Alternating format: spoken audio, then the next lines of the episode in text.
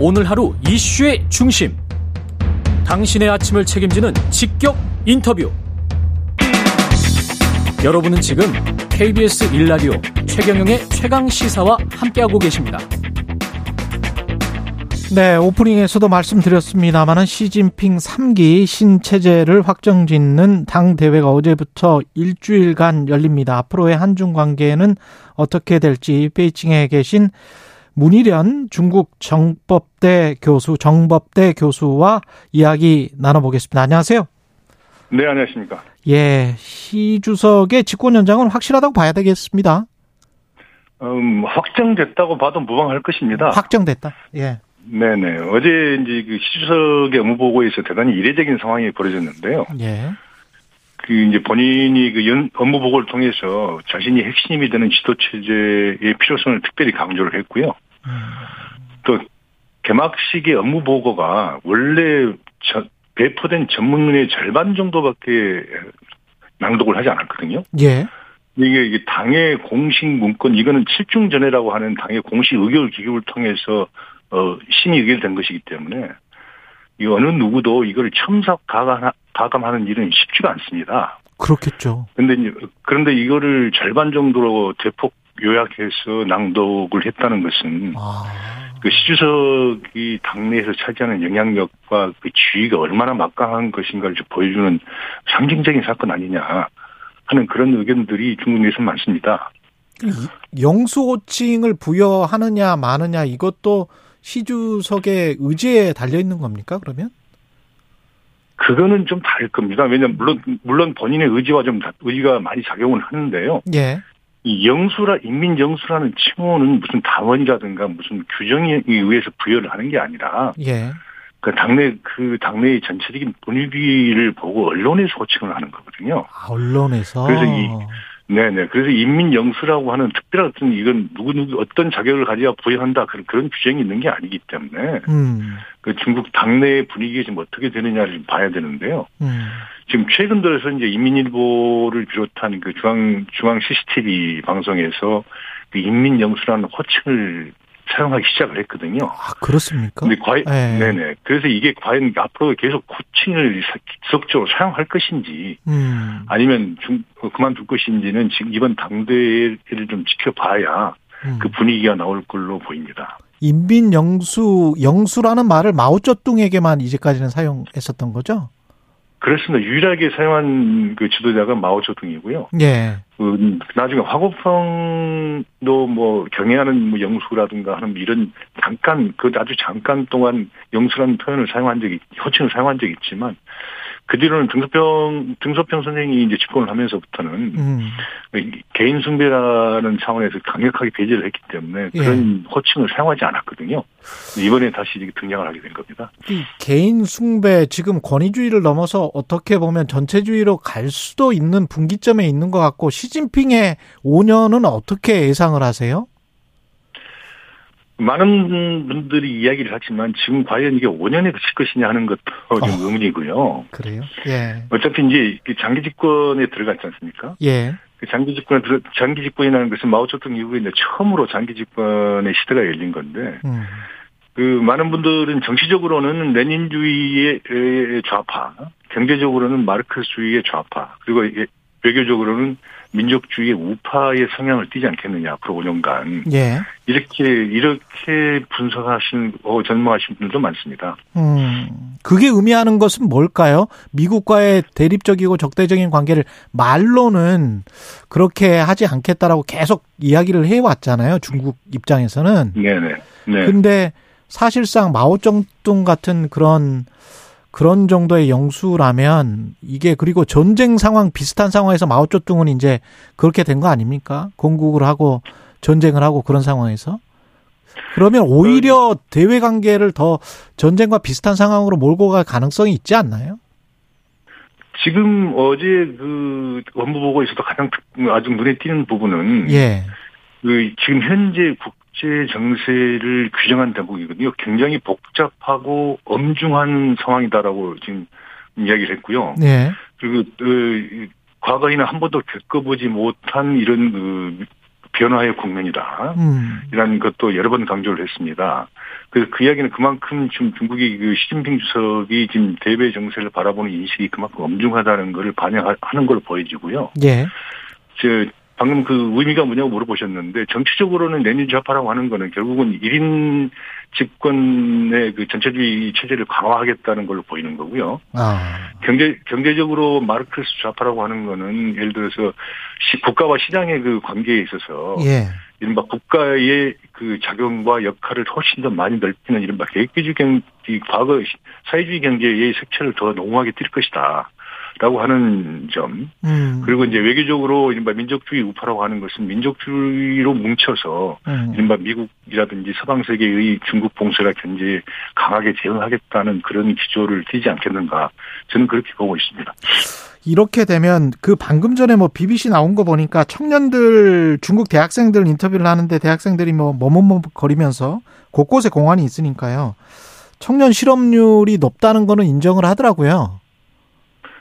그 청년 실업률이 지금 20% 가까이 육박하고 있습니다. 예. 이게 저, 이게 전에 없는 그런 음, 수치인데요. 음. 마- 거기에 대해서 많은 불만들이 있지만 드러내놓고 불만을 표출할 수 있는 분위기는 아니기 때문에 예. 어, 이- 그 여러 가지로 지금 엉들려 있는 그런 분위기인 것은 맞습니다.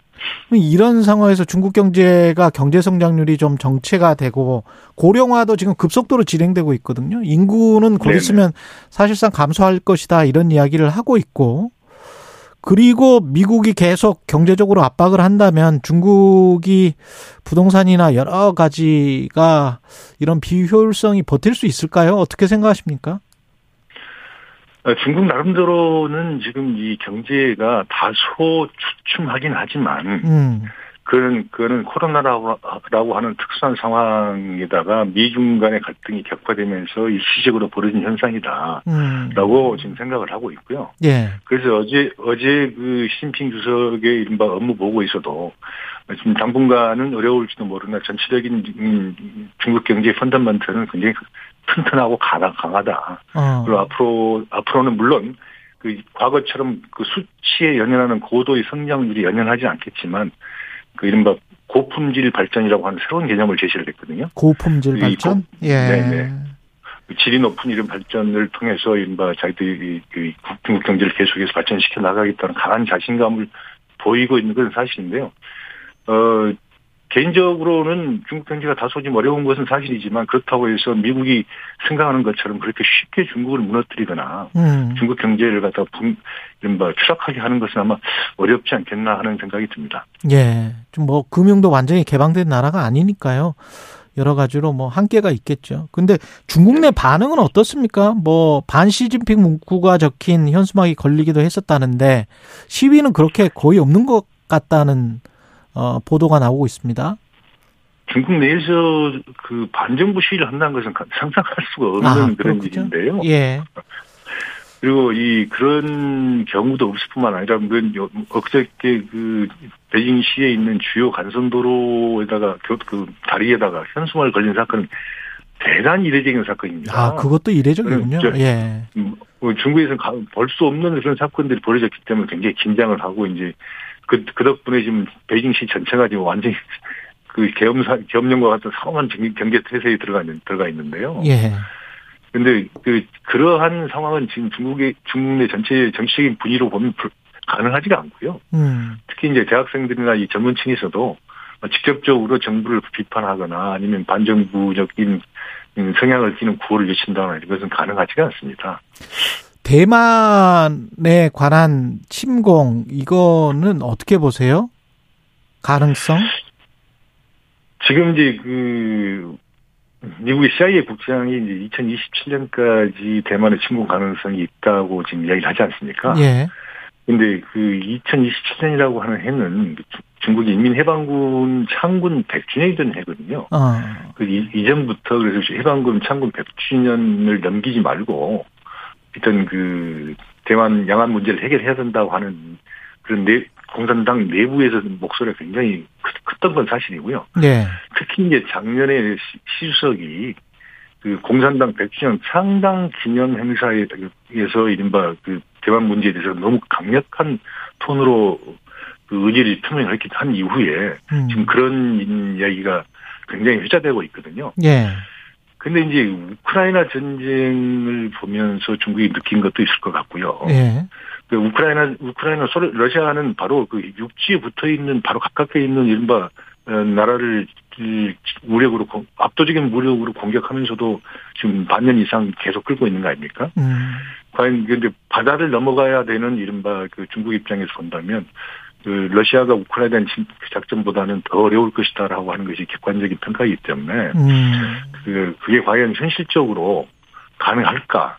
특히 이제 만일 이 양안 양안의 문제를 무력으로 해- 통일하려 했을 경우에 이른바 그 후유증은 넘, 후폭풍은 엄청 엄청날 그, 텐데요. 그렇겠죠. 예. 그 후폭풍을 과연 음, 지금 이 현 지도부가 감당할 수 있을까? 어. 하는 그런 점에서는 중국 내부에서도 회의적으로 보는 사람들이 많습니다. 북한 카드를 쓸 가능성이 있다. 미국이 계속 중국을 견제하는 상황에서 중국이 어떻게 생각하세요? 네. 근데 바로 그 점을 볼 수 있는 게 어- 어저께 그 김정은 위원장이 당대회 개막 축전을 보낸 데 대해서 실석이 답장을 보냈지 않습니까? 아, 거기에 뭐라고 표현되어 있냐면요. 엄중해진 국제 정세에서 양국 간 소통이 더욱 중요해졌다는 요지가 들어가 있습니다. 음, 이걸 뒤집어 보면 북중 간의 전략적 소통이 그리 원활하지, 원활하지 않다는 음, 아하. 측면이 있다는 걸 보여주는 거거든요. 예, 또 특히 이제 중국은 지금까지 어떤 경우라도 북한의 핵보유를 인정하지 않겠다는 원칙을 확고하게 연재하고 있기 때문에 음, 사실상 지금 북한의 핵실험을 강하게 반대하고 있는 것은 분명해 보입니다. 그래서 만일 그럼에도 불구하고 북한이 핵실험을 강행한다면 일단 양국 간에 북중 간에 적잖은 갈등과 마찰이 아마 불거지게 될 것이고요. 그렇군요. 그 이 중 중국은 지금까지 미국과의 아무리 관계가 어려워졌다 하더라도 북한을 미국을 대항하는 카드로 쓴 적이 한 번도 없거든요. 예, 그래서 이제 앞, 앞으로도 아마 미 대미 카 대미용으로 북한을 카드로 사용하는지는 어렵지 않겠는가 하는 게 아. 제 어렵겠다. 개인적인 생각입니다. 네. 중국 정법대 문일현 교수였습니다. 고맙습니다, 교수님. 네, 감사합니다. 예, KBS 일라디오 최경련의 최강시사 1부는 여기까지고요. 잠시 후 2부에서는 정치의 품격 박지원 전 국정원장 만나봅니다.